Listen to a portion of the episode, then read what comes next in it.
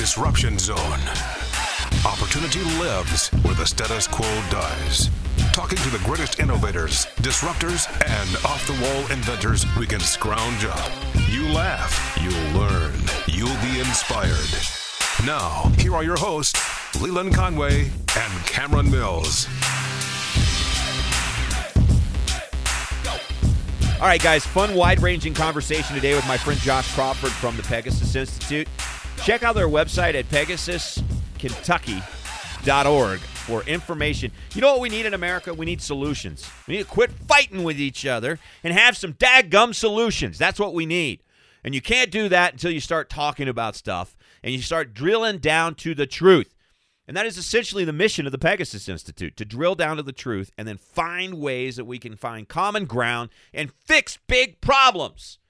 So, we're going to talk about a bunch of stuff today our dogs, cancel culture, the popo, and reforming the popo, and the high murder rate in Louisville and across the country, and defund the police, and how stupid an idea that is.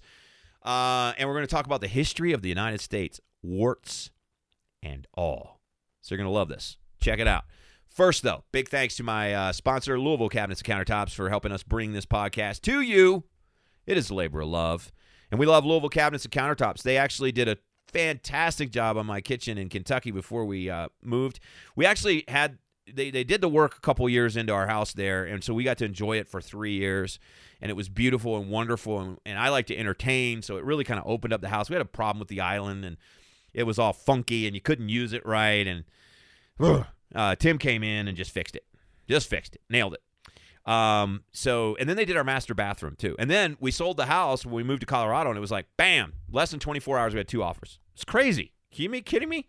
And I think that the kitchen played a role in that, right? Obviously, it was a beautiful home. We have a very nice area. Uh, in fact, we had a little over an acre, so it was a great, great lot backed up to a horse farm. Those things were all selling points. But when you walk into a house and the kitchen is already done and it's already beautiful, dude, people are like, "Give me the contract. I'm gonna sign." Right? So we got asking price, which is awesome. So check it out, Louisville Cabinets and Countertops. They have three designers on staff. Uh, George, Michael, Michelle, Kelly. They will all help you out in designing your fabulous, fabulous dream kitchen. You want to see their work? Head on over to 6200 Hit Lane, right on the border of Oldham and uh, Louisville. And you can actually walk in and they'll show you some examples of their work. They have kind of a gallery set up so you can see it. And then you can go to their Louisville Cabinets and Countertops website, LouisvilleCabinetsandCountertops.com, and check them out there. And uh, you can also call them at 502 930 3304. 502 930 3304. And if you're a do it yourselfer or a contractor, they have cabinets, high quality, affordably priced, beautiful cabinets in stock. Check them out on the website to see all the styles that they have. So check that out. All right. Big thanks to them. Now, let's get to our conversation. We start with our dogs and then we end up, I think, with a recipe for rotisserie chicken. You're going to love this. Now, Josh Crawford from the Pegasus Institute he had demodectic mange when we got him and so he had some of the hair loss but so he's mostly black with a little bit of white on his chest and on his paws Okay. um and but because of the demodectic mange he had no hair around his eyes no hair around his snout so it looked like he was wearing a ski mask oh, yeah. and That's so- hilarious. and so we went with bandit So what's funny is okay. So our bandit, uh, we have no idea what she is, um, but she has she's all white with a little brindle ring around the base of her tail and a brindle Mhm. mask over both eyes, literally like a bandit mask. So exactly what Yeah, you're yeah. talking about. So that's why we named her Bandit too. That's funny. Yeah, that's two, funny yeah. Kudos for having two pit bulls. People have given that dog a very bad reputation, and it's ridiculous because um, pit bulls go as their owners go. Uh, I'm here to tell you, they they are fine dogs, and uh, yeah you know that's cool. So, how did you come across one that had, um, like the mange? Like, what did you? Was it a stray or was it a rescue or like what? What? How did that work out? Yeah.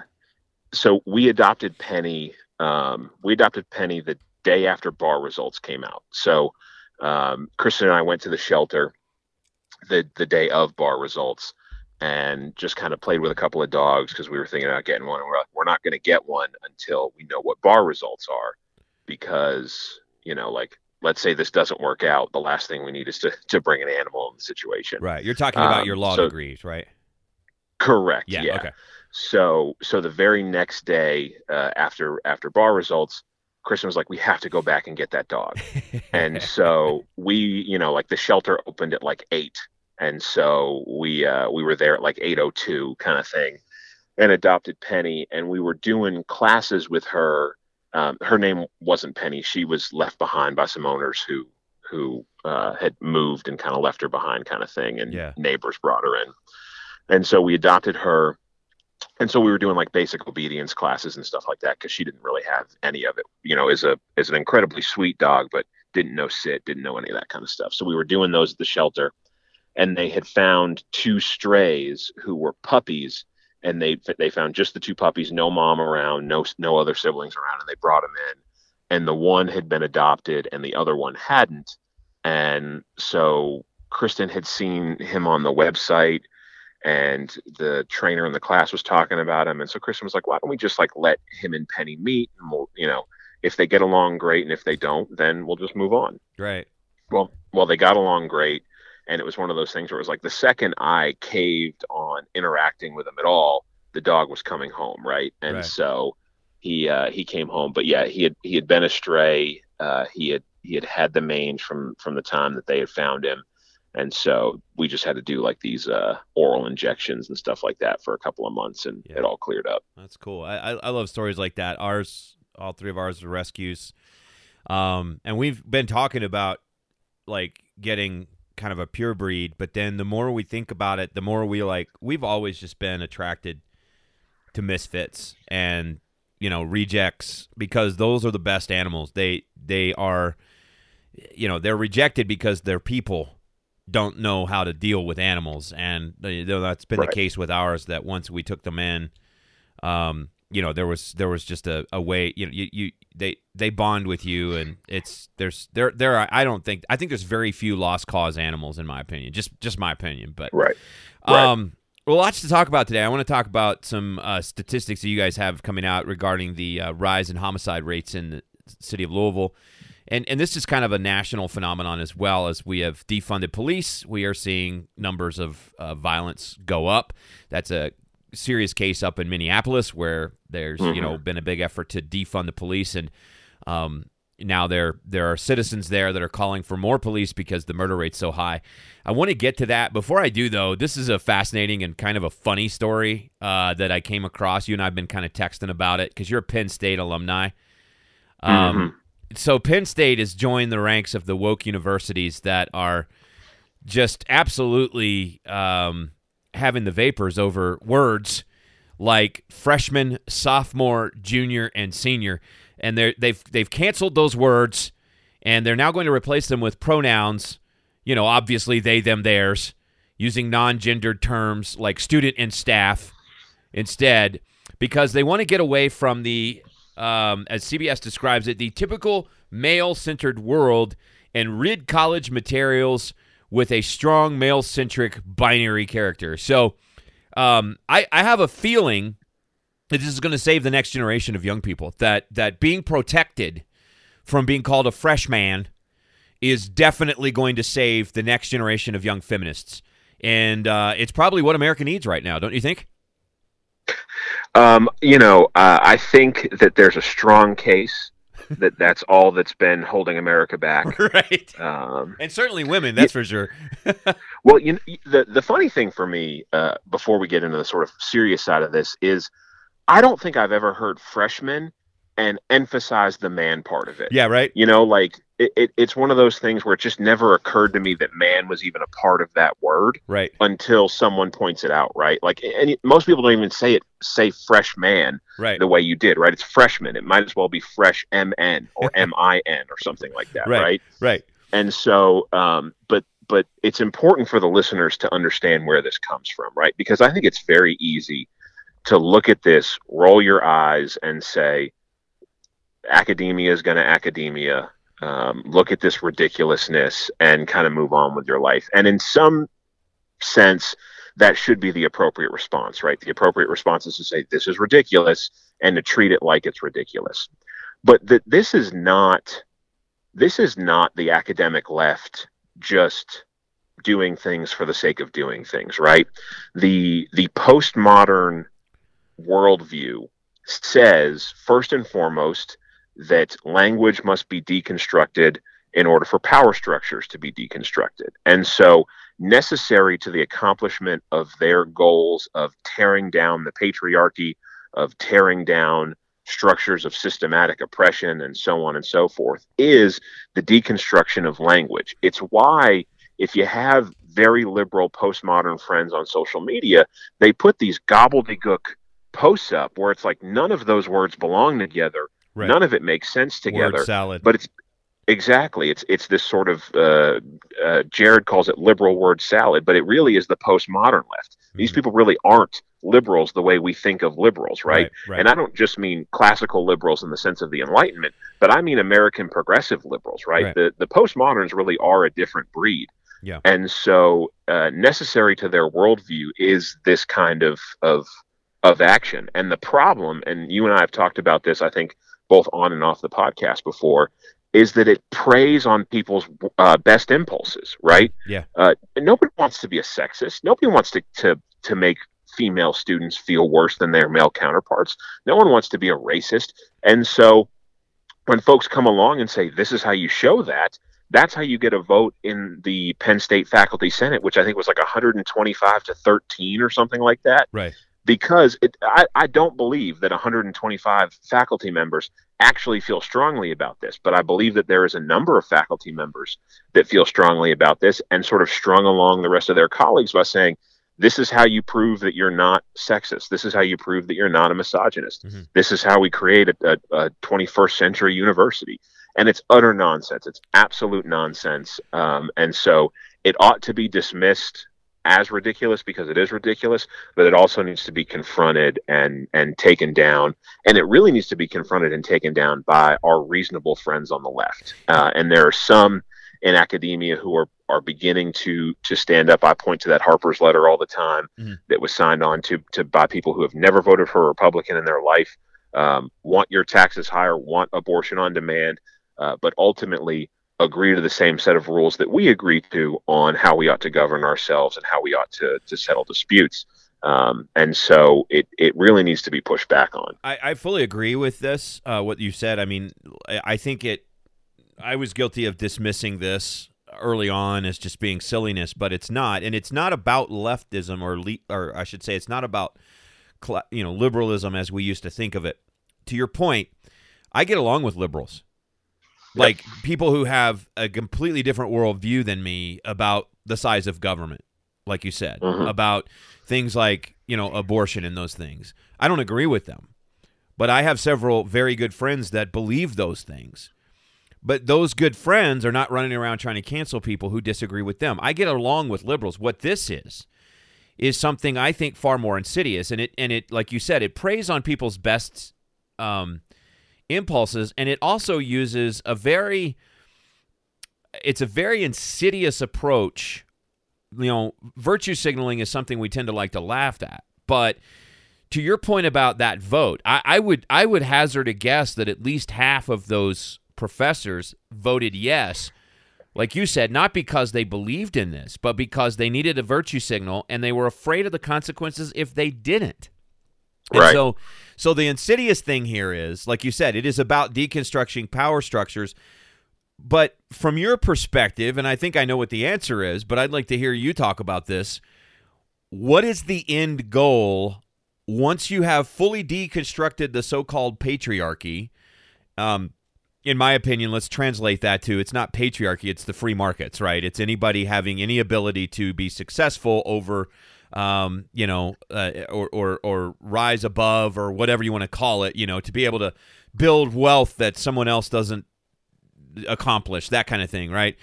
What is the Yep. end goal of deconstructing the quote unquote power structures? Because they say it is to free the oppressed. Again, something all of us want to make sure happens. However, we have generations of evidence showing that free markets do more to free the oppressed than anyone else. But in your mind, what is the end goal?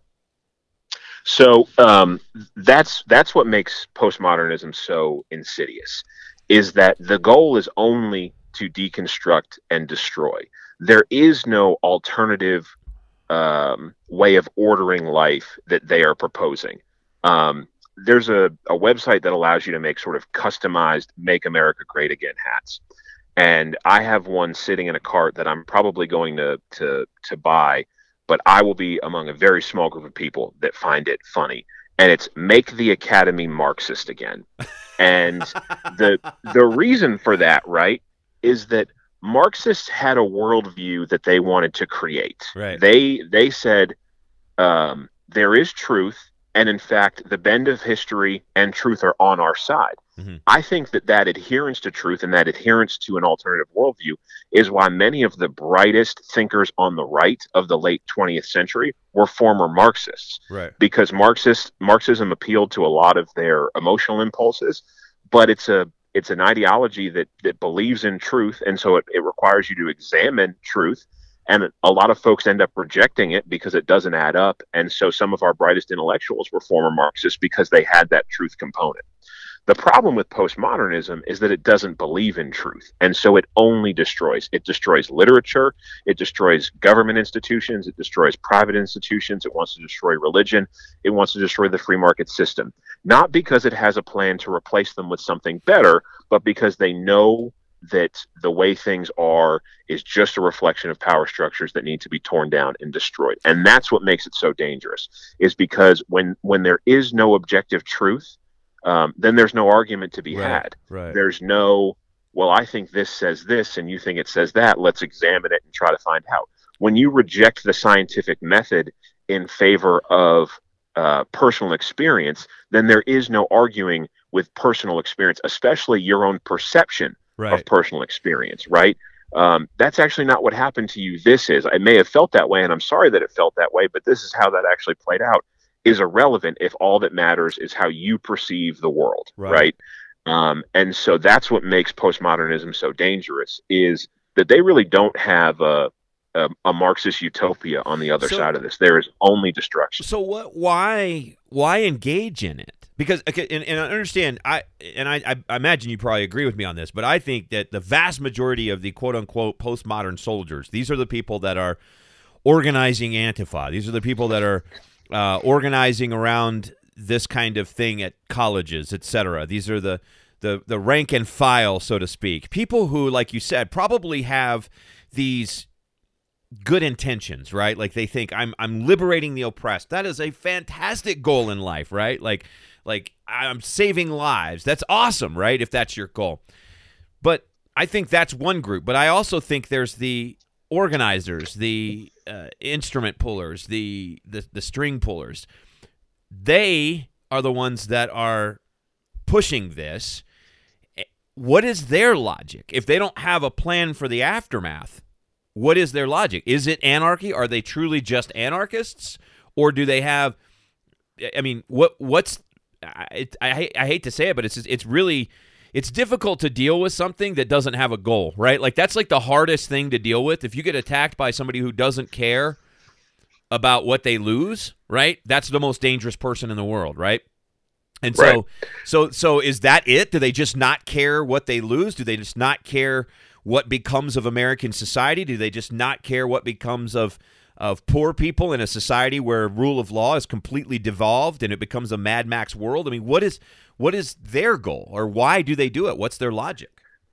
Yeah, so I, I think there's you address two groups of people. The first group of people, which is the, the people who do care and the people for whom they've been fed this is the avenue of making life better, that's a group that I think can be convinced otherwise. That's a group that I think Right. ultimately can be reasoned with. And, that probably and probably naturally does once they get out of that environment and set up in the real world. They, they eventually bend back towards sanity. Yeah. The the other group though, which are, are really the academic postmoderns, right? And again, this is not this is not your average chemistry professor. It's not even your average professor in the social sciences necessarily. Uh, but they are there is a disproportionate number of postmoderns in the academy relative to uh, sort of society at large. You know, ideological postmoderns, these critical theories, critical race theory, intersectional feminism, fat studies, these kinds of things that uh, James Lindsay and, and Helen Pluckrose talk about in their book Cynical Theories. But uh, that group really uh, emerges after the fall of the Berlin Wall and the collapse of the Soviet Union. Postmodernism as a theory existed before then, but it really gains academic popularity in the United States after the fall of the Soviet Union. And the reason it gains popularity after the fall of the Soviet Union is all of those folks who were Marxists and had this uh, like utopian philosophy that if if the people owns the mean owned the means of production, et cetera, et cetera, we would be better. Saw that dream fall apart. Right there, the the great Marxist experiment in the Soviet Union collapsed and collapsed completely and entirely uh, without.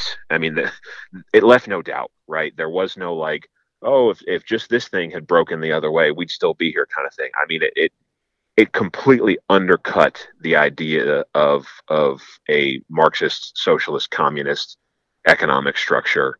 And as more and more information came out about the human rights atrocity, atrocities of the Soviet Union, it really started to, to darken that utopian worldview. And right. so the way that the academy responded to that, uh, certain sections of the academy, I should say, responded to that was not to say, wow, Marxism was wrong. We should reevaluate uh, how we feel about free markets and separation of powers and government institutions, et cetera, et cetera. It was to say, wow, if that's not true, then there is no truth.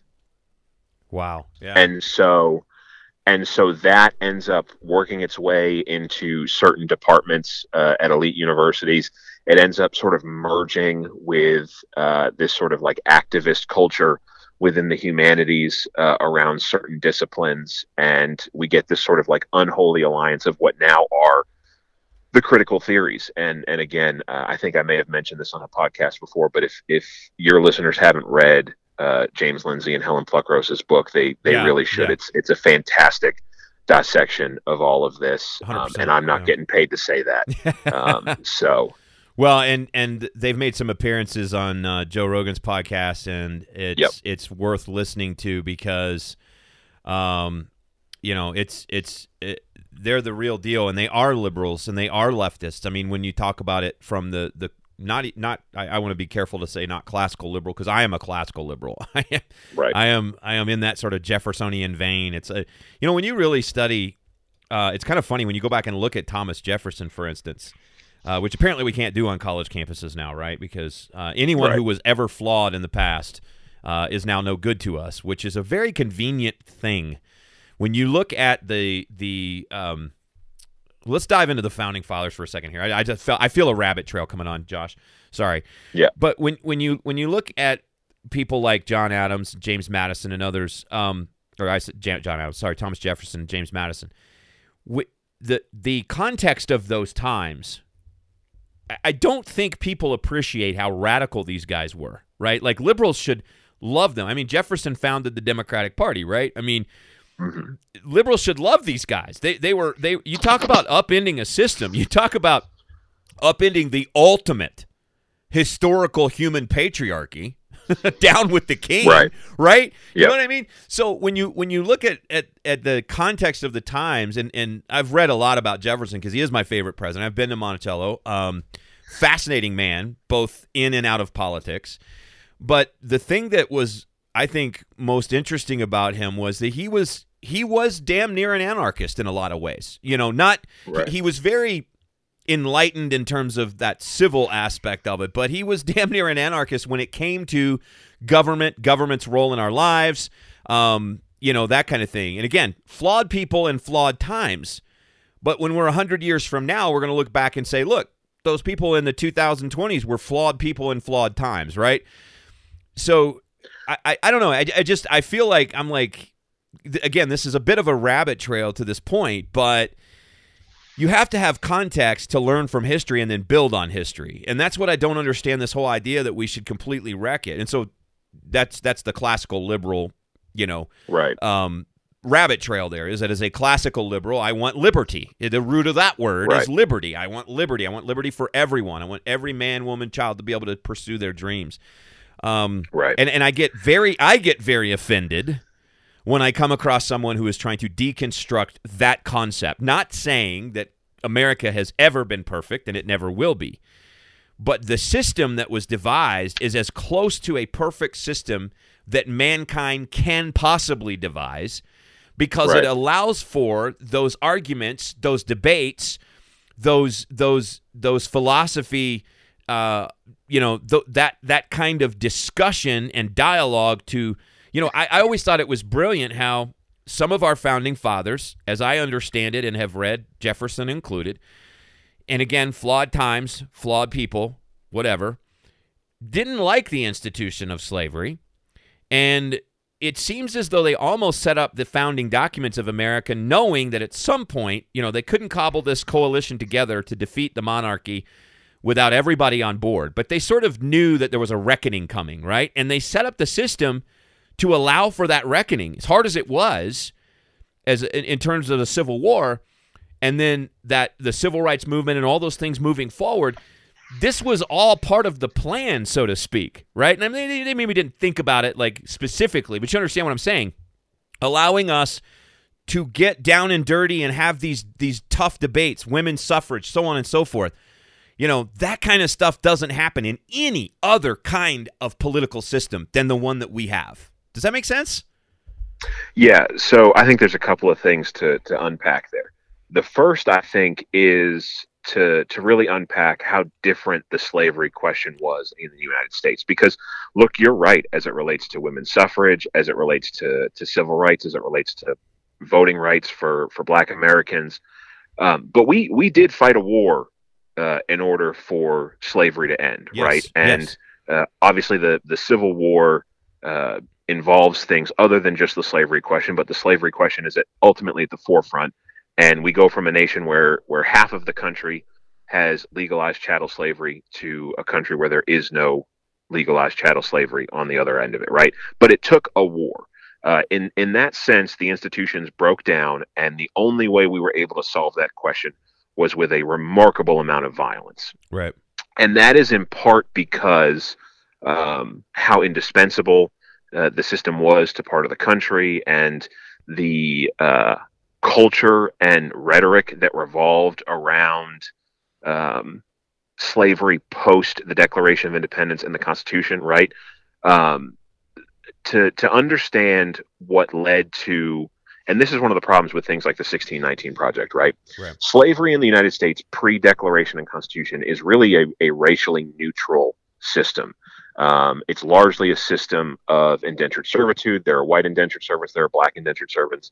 There are a couple of court cases in the South that make it more difficult for blacks to, to gain their freedom and things like that. But it really isn't until post Declaration, post Constitution, that slavery becomes a race centric institution. And part of that is because of the great hypocrisy of fighting a war for liberty, setting up documents that uh, encase liberty both in structure and in rhetoric, and then having a system of chattel slavery, right? Right, How do you right. justify a system of chattel slavery when you've just fought a war and declared via your founding documents the fundamental rights of human beings? Right. Well, the right. way you do that is to say that the, the people that are in bondage are in fact aren't, they aren't human; they're Right. subhuman, Right. right.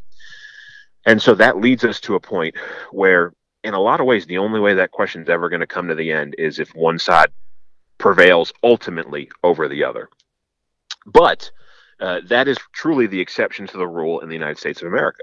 On virtually every other question, we have been able to peaceably uh, work out our differences, and it hasn't been perfect, but it's been about as as as close as you could hope. Um, all of that is to say, there are two things about history that every each and every one of us needs to remember. The first is that someone's accomplishments ought not uh, erase their uh, defaults, Right. and that someone's defaults ought not to erase their accomplishments. Right? Yeah. Vice I versa, think yeah. it isn't. I think it's entirely acceptable and and really proper to look at what Thomas Jefferson did, uh, it, both in terms of the Declaration of Independence and uh, his time as president, and the fact that he was a slave owner, um, and and say this is who this person was. Right? You Right. you look at some of that in the context of history and all of that, and you say we have a more complete picture of who this person was. The flaws don't take away from the accomplishments, and the accomplishments don't erase the flaws. Right. And the problem is, is that, that people seem to really want it one way or the other, right? Yeah. Thomas Jefferson was either a person with no flaws, and we can excuse away everything bad he ever did, um, and that's not just true of slavery. It's it's true of Alexander Hamilton's infidelity. It's it's true Right. of ben, Benjamin Franklin's behavior all all day, every day. Um, you know, and so th- there's no reason to not have a more complete picture of these people. But it's also entirely acceptable to say flawed human being. It was awful that he owned slaves, but the Declaration of Independence is probably the most important document in Western civilization. Right. You know, like it's it, it, you can have your cake and eat it too here, right? We should have this more complete picture of history. Uh, folks should be exposed to and understand the horrors that were not only chattel slavery, but uh, the existence of, of blacks in America during the Jim Crow era, right? right? Like all of that stuff can coincide with the fact that that a structure exists that allows uh, allowed us in virtually every instance to work through those questions with with relative peace. Yeah, I well, I want to I want to kind of go back and underline something there because and and this is this I agree with what you've said. Um, and to to the point on Thomas Jefferson, don't you think though that he knew that there was a conflict within himself? And I'm not justifying it. Again, I I fully agree with you. I think that's the thing is like I think we have to start with this is this is one of the things I I kind of laugh when I watch some of the political debates that unfold we have to start with the recognition that every one of us is a hypocrite on some level. Right. Every single human being that has ever lived, with the exception of Jesus, every single human being that has ever lived and every single human being that will ever live is a hypocrite on some level. The best we can do is to be intellectually honest about that hypocrisy and do everything we can to minimize and weed it out. Okay? That's the best we can do. So, on some level, guys like Thomas Jefferson had to have seen the irony in what they were writing, right? Right? I mean, don't you think they had? I mean, they, there had to have been uh, because I can't. I still have a hard time wrapping my head around because I'm so I'm so. What is the word I want to use here? But I'm so passionately for liberty for everyone, and I so passionately view the value of every human being, regardless of where they come from, as being equal under God's eyes. Now, our talents are all different, and it doesn't have anything to do with race. It just has to do with individuality you know. But in terms of value of people, every single person is as valuable and is loved by God as every other person, and so on and so forth. But when when I when I think down these lines, I can't wrap my head around the how anybody could ever think that it's okay to own a human being. And that goes back not right. just in American slavery, but it goes back to uh, Native American tribes here in the in what is now the United States at that time would enslave their enemies. Um, slavery is a thing that has gone throughout human history. So long as one person could dominate another, it's been a thing.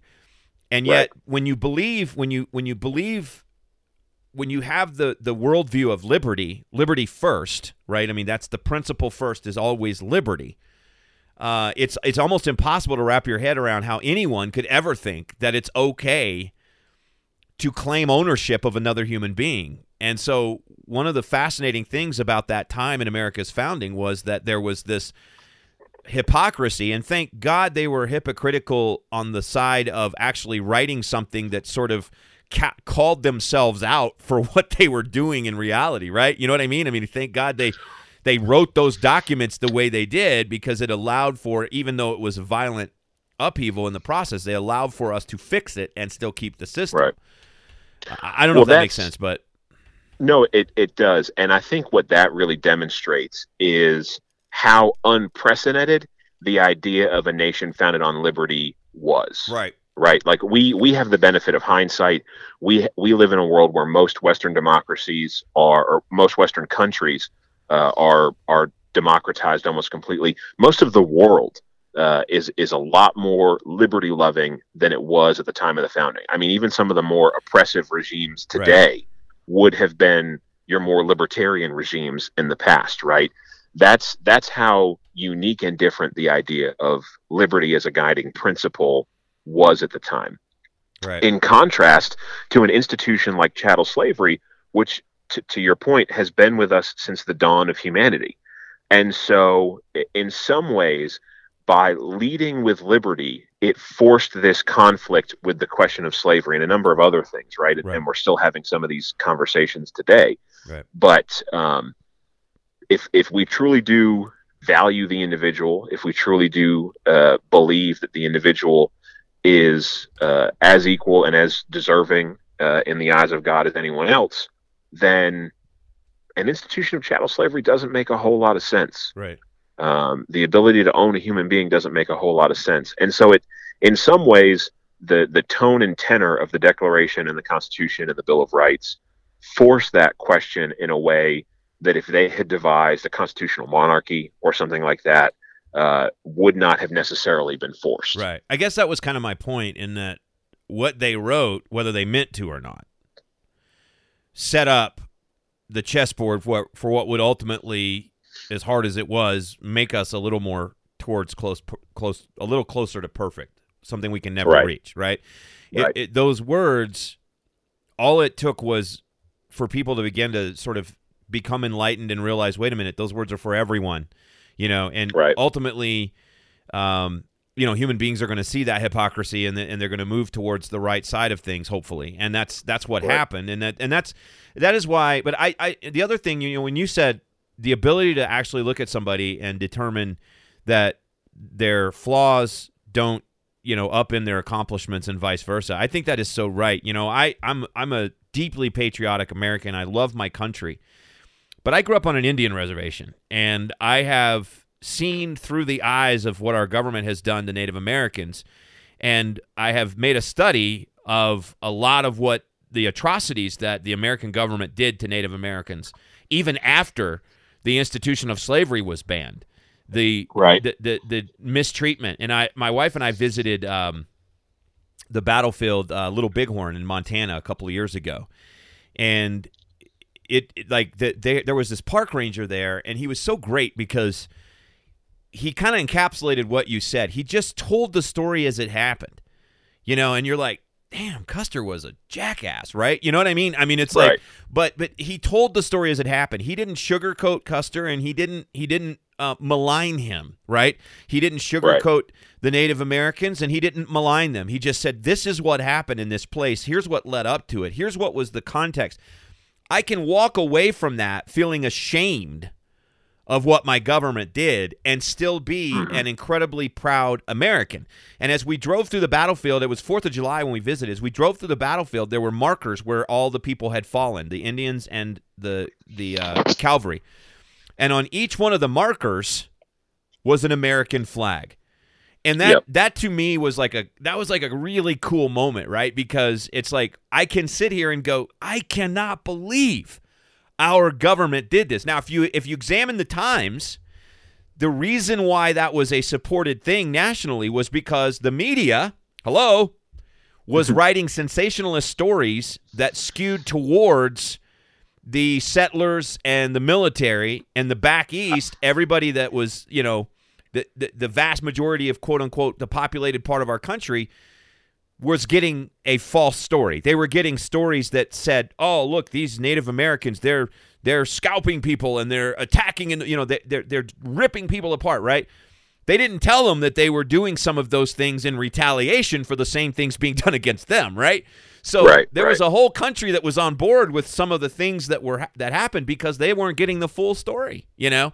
Right. So again, it's Right. it's it's like this is like a story that pulls out like how important context is, how important history is, and how we can, like you said, we can be totally proud of our flawed nation and say, hey, this system set up a, a situation where more people have been lifted out of poverty and oppression than any other system in the history of mankind, and yet even we have these massive warts. I didn't mean to go on a diatribe, but to your point, like that kind of br- brings it all home for me. That visit to Little Bighorn was like, you know, I am vast super interested in how horribly we treated the Native Americans.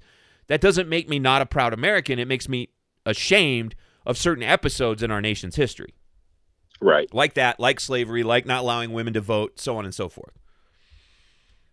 Absolutely. Yeah. Uh, it you you don't need to pick one, uh, and in fact, the the documents and the institutions themselves are set up to understand that we would we would always try to do better the next day. Yeah. And again, that's what makes this so problematic is that rather than point to something and say, "Hey, we're supposed to do better the next day," they say, "Let's tear it all down." Right. Right. Yeah, that's a great point. Yeah. And then you then you start over and you don't have a system that necessarily allows you to do that. You become China by Exactly. accident. All right, the main Right. reason at 36 minutes in, let's talk about what I really had you on for.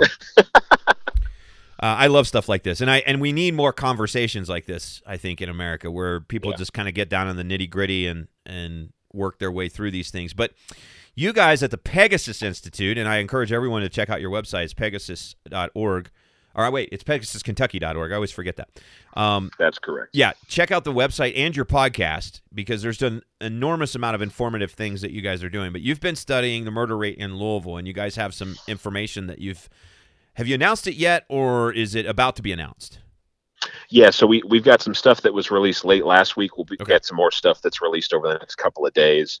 Um, but the sort of too long didn't read version is uh, just how bad uh, the last half decade, really the last six years, Right. have been in Louisville. Um, Louisville is a city that uh, saw less than 70 murders a year most years. And obviously, that's 70 of our neighbors, 70 of our friends, 70 fathers, mothers, brothers, sisters.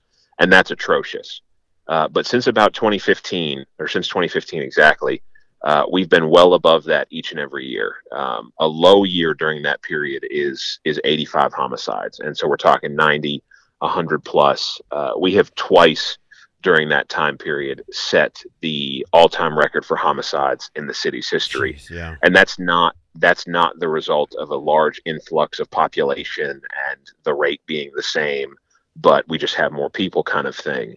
Um, it is a, an, an absolute increase and a rate increase. And unfortunately we're on pace again this year to surpass last year which would again set the all-time record for a third time in Wow. in the last six years Jeez. Um, and the the push to defund the police, although I will say that um, Mayor Fischer has largely resisted that in a lot of ways. Um, it's not to claim praise on him because um, he's also wasted a lot of money on things that didn't have anything to do with the safety and security of the people of Louisville.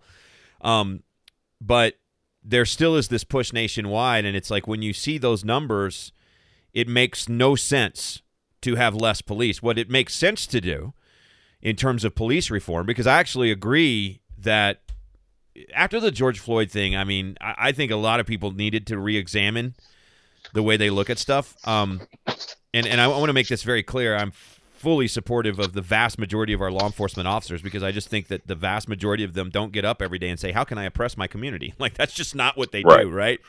But there Right. are there are some gaps in training, and there are some things. You know, you look back. I, I can't remember the the person's name, but there or where this happened. But there was the lady that um, thought she was holding a taser and ended up shooting a guy in a traffic stop. Um, there was a couple of cops in uh, Virginia that pulled over a military guy, a medic in the military, and forced him to get out of the car. It was a very embarrassing situation, and so th- there's clearly some gaps in training. And and I like what Jocko Willink said on Joe Rogan's podcast about how there needs to be an investment in training to where he wasn't comparing police to Navy SEALs, but if the Navy SEALs train 20% of the time and deploy 80% of the time, or vice versa, that's really not a bad model for looking at Right. how we deal with policemen or police training is like maybe we set up a model where it's like at least 20% of the time or 40% of the time or whatever you want to call it they're training and you know that that but you got to have money to do that. And you also have to pay these guys because right now they're getting i don't know who would want to be a cop. Right. You know right i mean that's that's the problem right do you, do you know what they Virtually did in colorado do you know what they did in colorado my, this is my understanding in colorado they passed a law where police officers if they get sued it was to get rid of that you know limited liability thing which on one Yeah, hand yeah. kind of makes a little bit of sense because you don't want to encourage people with authority to do things that abuse that authority. But get this, they're now responsible if a lawsuit comes, they are responsible for the first Yeah. 25 grand. What person in their right mind, knowing where lawsuits are flying around, anytime they actually have a situation, is going to work in a city that has a lot of situations when they could, through the course of 10 years, be out a 100 grand when they're not paid that much to begin with because they got sued four times because they maybe didn't act exactly right in a split second decision? Who's going to do that? Who's going to take that job? Well, that's that's the problem with so much of this conversation, right? Uh, and you've hit on two of the really important points. The first is most of the way that we're going to fix this is going to require a lot of money. It's going to require more money than we spend right now. And so to fund the police is antithetical to actually improving the situation of police community relations. And part of that is because you're right, especially here in Louisville, and uh, there are examples all over the country, but especially here in Louisville, we undercompensate law enforcement officers for what they're expected to do, Yeah, right? And so yeah. ag- again, the the legacy uh, young man whose father was a, a cop and his his dad served or his grandfather served in the military, and there's this culture of public service that he grew up in, is going to find the department that is going to compensate him well enough, um, and that's not Louisville today, Right, right? And right. so the the the person who wants to really get out there and serve is still going to become a law enforcement officer. They're just going to do it in an environment where uh, they feel supported and there's adequate compensation and all that. Was kind it of wasn't So it um, wasn't it uh, Shepherdsville that was poaching a lot of Louisville police because they were like, "Hey, we'll pay you benefits and we won't beat you up," you know? Oh like- yeah, look the the the chief down in Shepherdsville is a is a cop's cop, Right. right? I mean he's he's got his officers back uh, if they make good faith mistakes, but at the same time, I don't believe that he would stand by somebody who truly did something Right. cruel and wrong, Right, right? right. And that's what we need from from chiefs across the country, right? We need we need chiefs who will stand by law enforcement in, in the instances of good faith mistakes, but that also won't stand by officers uh, who commit acts of, of cruelty, right? right. And so, so compensation for the officers going to cost money. Uh, the additional training is going to cost money because again, uh, there are sort of two categories of instances that have emerged during this time period.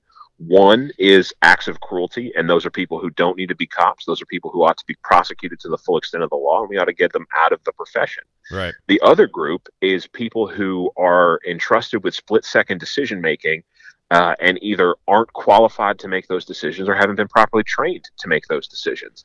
And those folks may make good officers down the line, but just have not been adequately trained and prepared for what we've asked them to do. And so to get them to that point is going to cost money as well. Right. Uh, the other thing is that so many of these reforms take factually accurate scenarios and just go too far.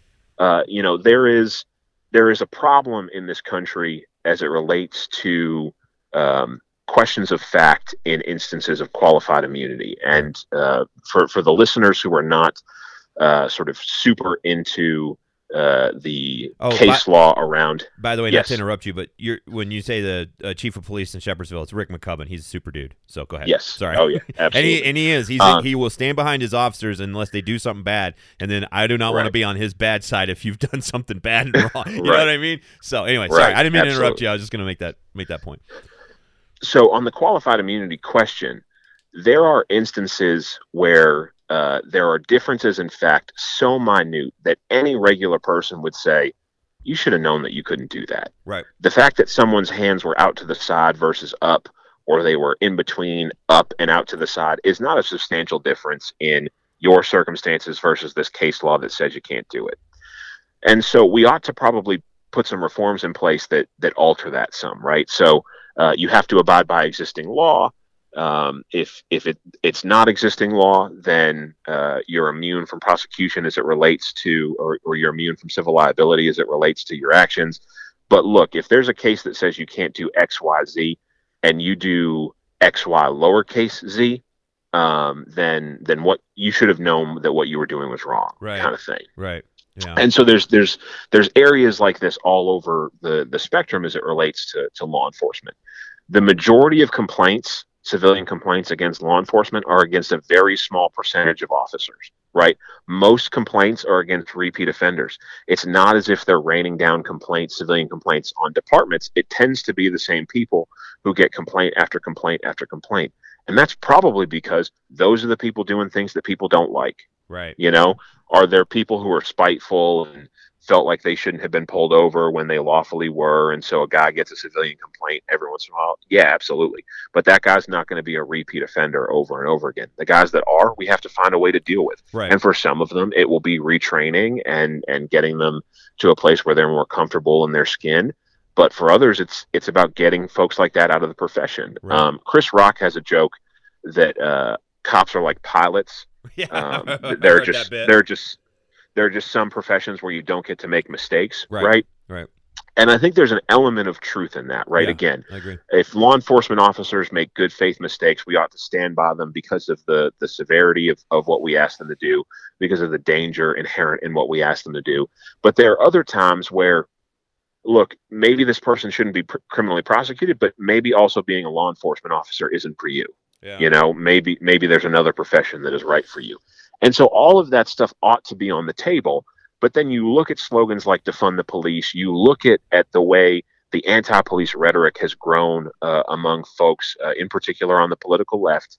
And you say, if you're FOP or you're someone like me who is inclined to defend law enforcement in most of their actions, understands the necessity of law enforcement in reducing violent crime, there's not a whole lot of impetus to engage with some of these folks and say like let's right. have good faith conversations about how we move forward when you've you've got uh, Christopher Rufo has a piece in I think it's National Review about uh, Portland and these young children in Portland who have been taught to chant "F the police" right. and "Death to America" and these kinds of things when that's the other side of the table, there's yeah. not a whole lot of productivity that happens. Right.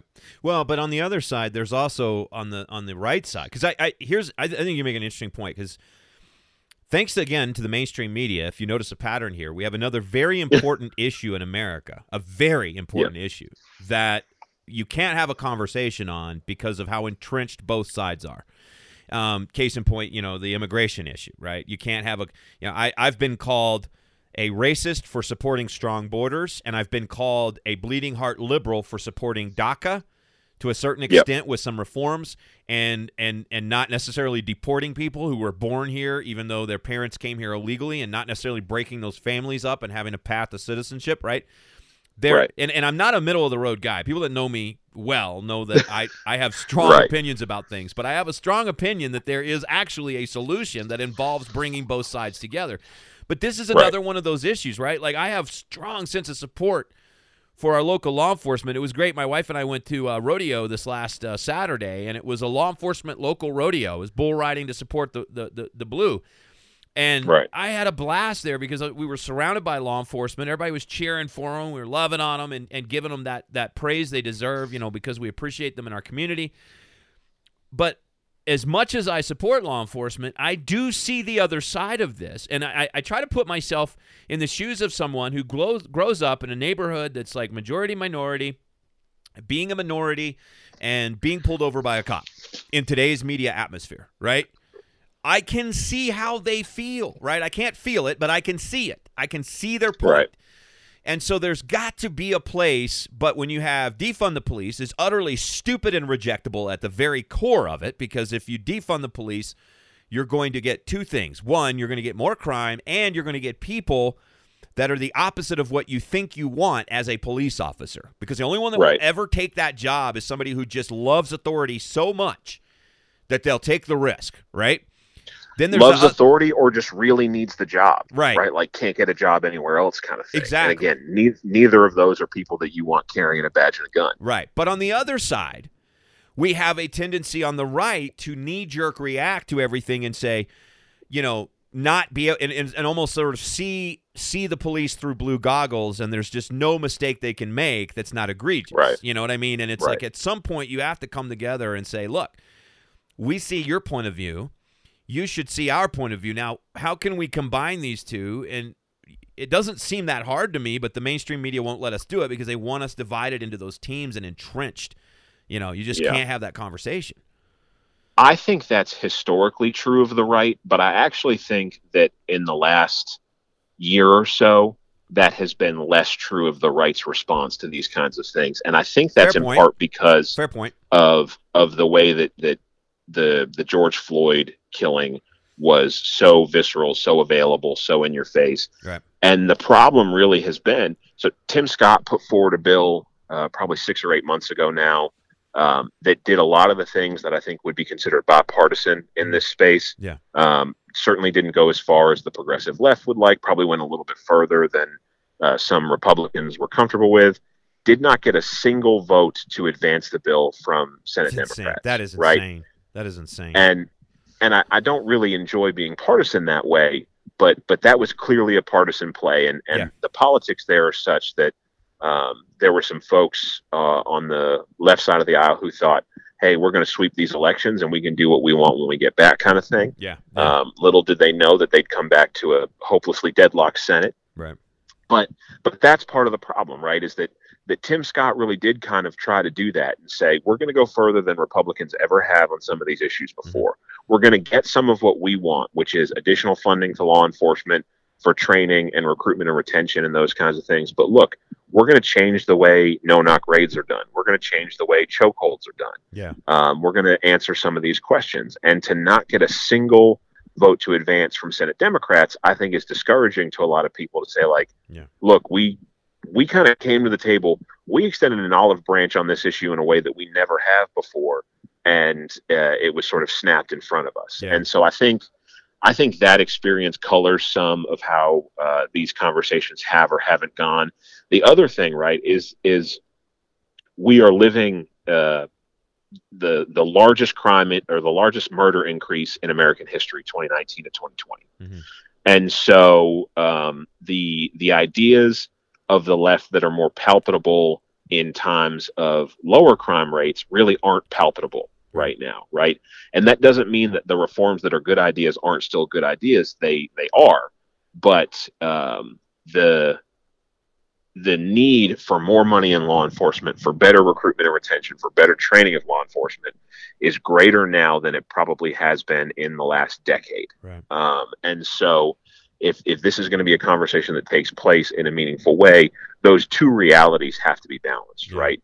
We have to, and and and what we know is that policing strategies that do both do both, right? Like we can have our cake and eat it too here. I think this is the second time I've said this in this podcast, but we we can reduce homicides, reduce violence, and improve police community relations if we take the right steps to do it. And the benefit is is that because you know like states is the laboratories of democracy right we got 50 different states to see how 50 different states are doing it the reality is, is that policing is largely a local question Mhm. and so we have hundreds thousands of communities that have done different things in policing and we know what works and what doesn't work and so if we do what works then we can have our cake and eat it too we can improve police community relations we can reduce some of these instances of truly egregious uh, behavior by individual officers, and we can reduce violence in our communities in a meaningful way. But the the rhetoric is such that it makes that even more difficult than it would um, in a normal year. All right, so you've written several white papers on this, and before we before we wrap up, I wish I had you know the bandwidth to be able to do like a two or three hour conversation because I it, there's a lot to there's a lot to dig in here, and we might need to come back in a week or so and do a part two on this, and maybe just dive more into the solution side of it. But Yep. gi- give me three. I know you've written a white paper, white paper on uh, self-initiated policing. We both tend to agree that we need to also take a look at the training itself and the amount of time we spend and putting money towards it. So um, we do hold, you know, we hold concealed carry holders to a higher standard, right? Justice wise, um, but we we should also hold police to a higher standard, and we do, right? So so what are the solutions that you see? You know, maybe it's self-initiated police. I don't want to take those take the fire from what you're going to say, but what what are the what are three things you think we need to do right away? And maybe on the next podcast we can dive into those and what they actually look like and how they can be instituted. Sure, yeah, I'd I'd love to do that, but but what I'll do right now is I'll give you one word three times, and that's focus, focus, focus. I mean, focus on your actual problem actors. We don't need to be casting wide nets. We need to be surgical. This is this is scalpel, not axe. Um, we need to focus our attention on what works and what doesn't, and we need to focus resources into law enforcement and training. So if we appropriately focus on on the problem actors, on law enforcement, and on what we know works, then we can actually get this done. Yeah, yeah, that's good. Um, and I, I encourage people to go to your website. It's pegasuskentucky.org because you have the white paper on self-initiated police activity reducing homicides.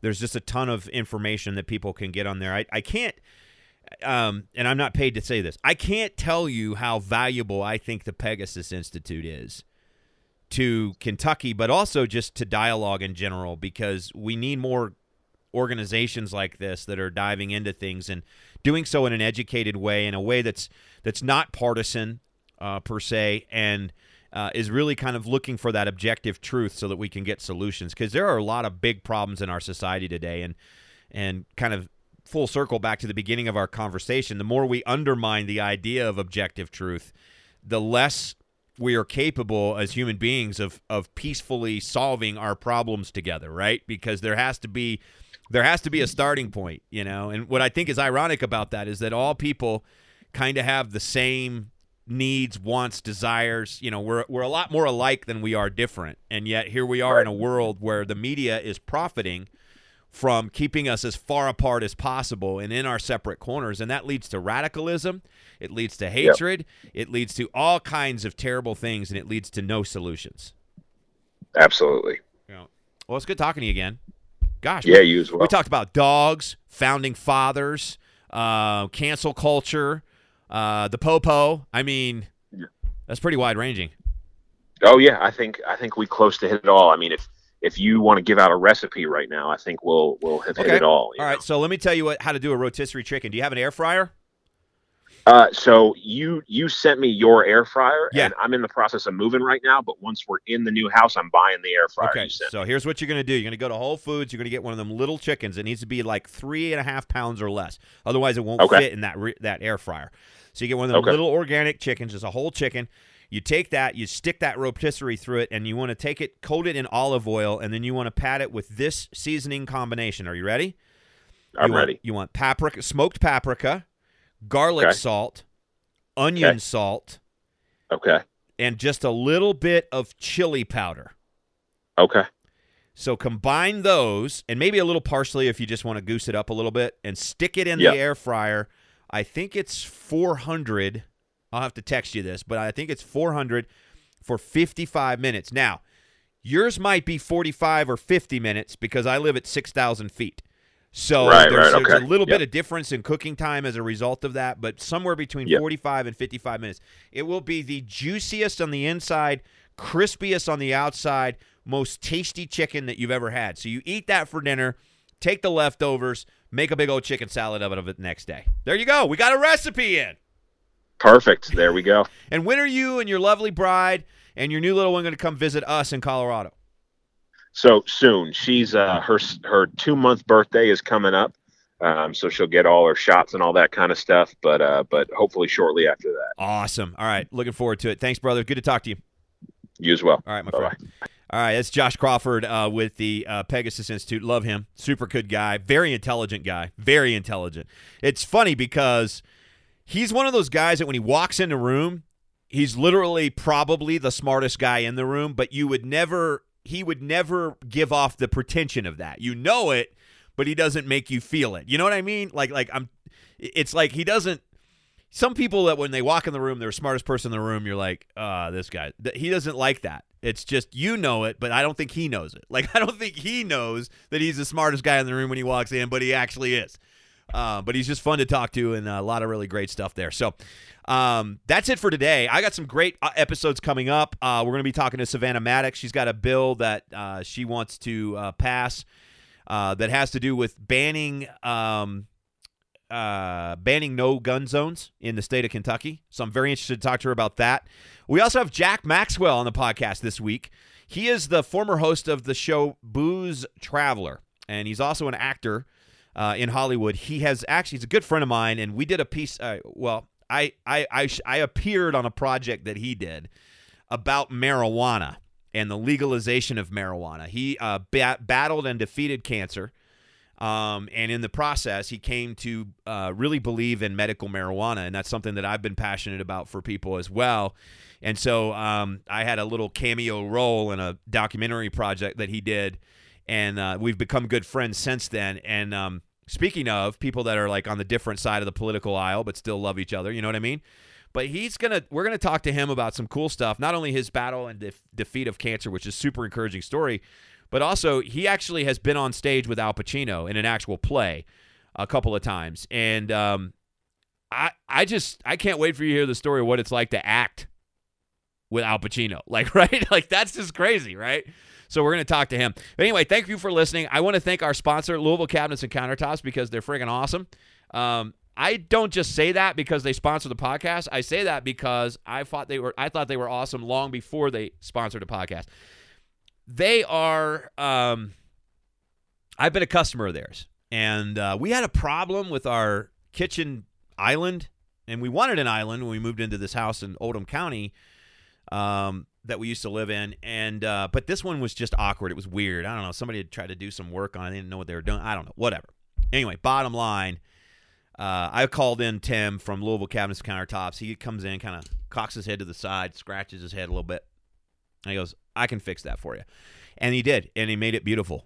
Uh, along with our countertops, which were quartz. We chose quartz. It's a little more expensive with quartz, but the thing I liked about it was it was worth the money because um, you actually it's a little less maintenance than granite is. Granite can stain. You got to seal it every year. You know, blah blah blah blah blah. And quartz is just kind of you know good to go. Um, the bottom line is you're going to absolutely love Louisville cabinets and countertops. Their customer service, their work ethic, all of those things uh, are fantastic. They've got three designers on staff.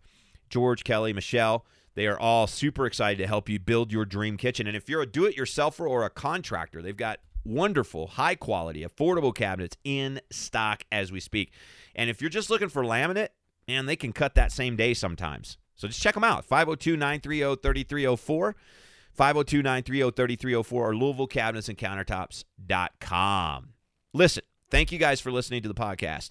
Thank you for sharing it with your friends. The audience continues to grow, and I'm super excited about that. Do share it with your friends. It's a free download. Um, and it's at Apple Podcasts, Google Play, and iHeartRadio. Just search The Disruption Zone. It'll come right up, and we'll send new episodes straight out to you. Big thanks to my uh, co executive producer, Cameron Mills. Big thanks to uh, JP Web Design, as well as um, our friends at uh, Dynamics Audio Productions in Lexington, Kentucky, for their audio help with the program. And the biggest thanks of all goes to you for listening.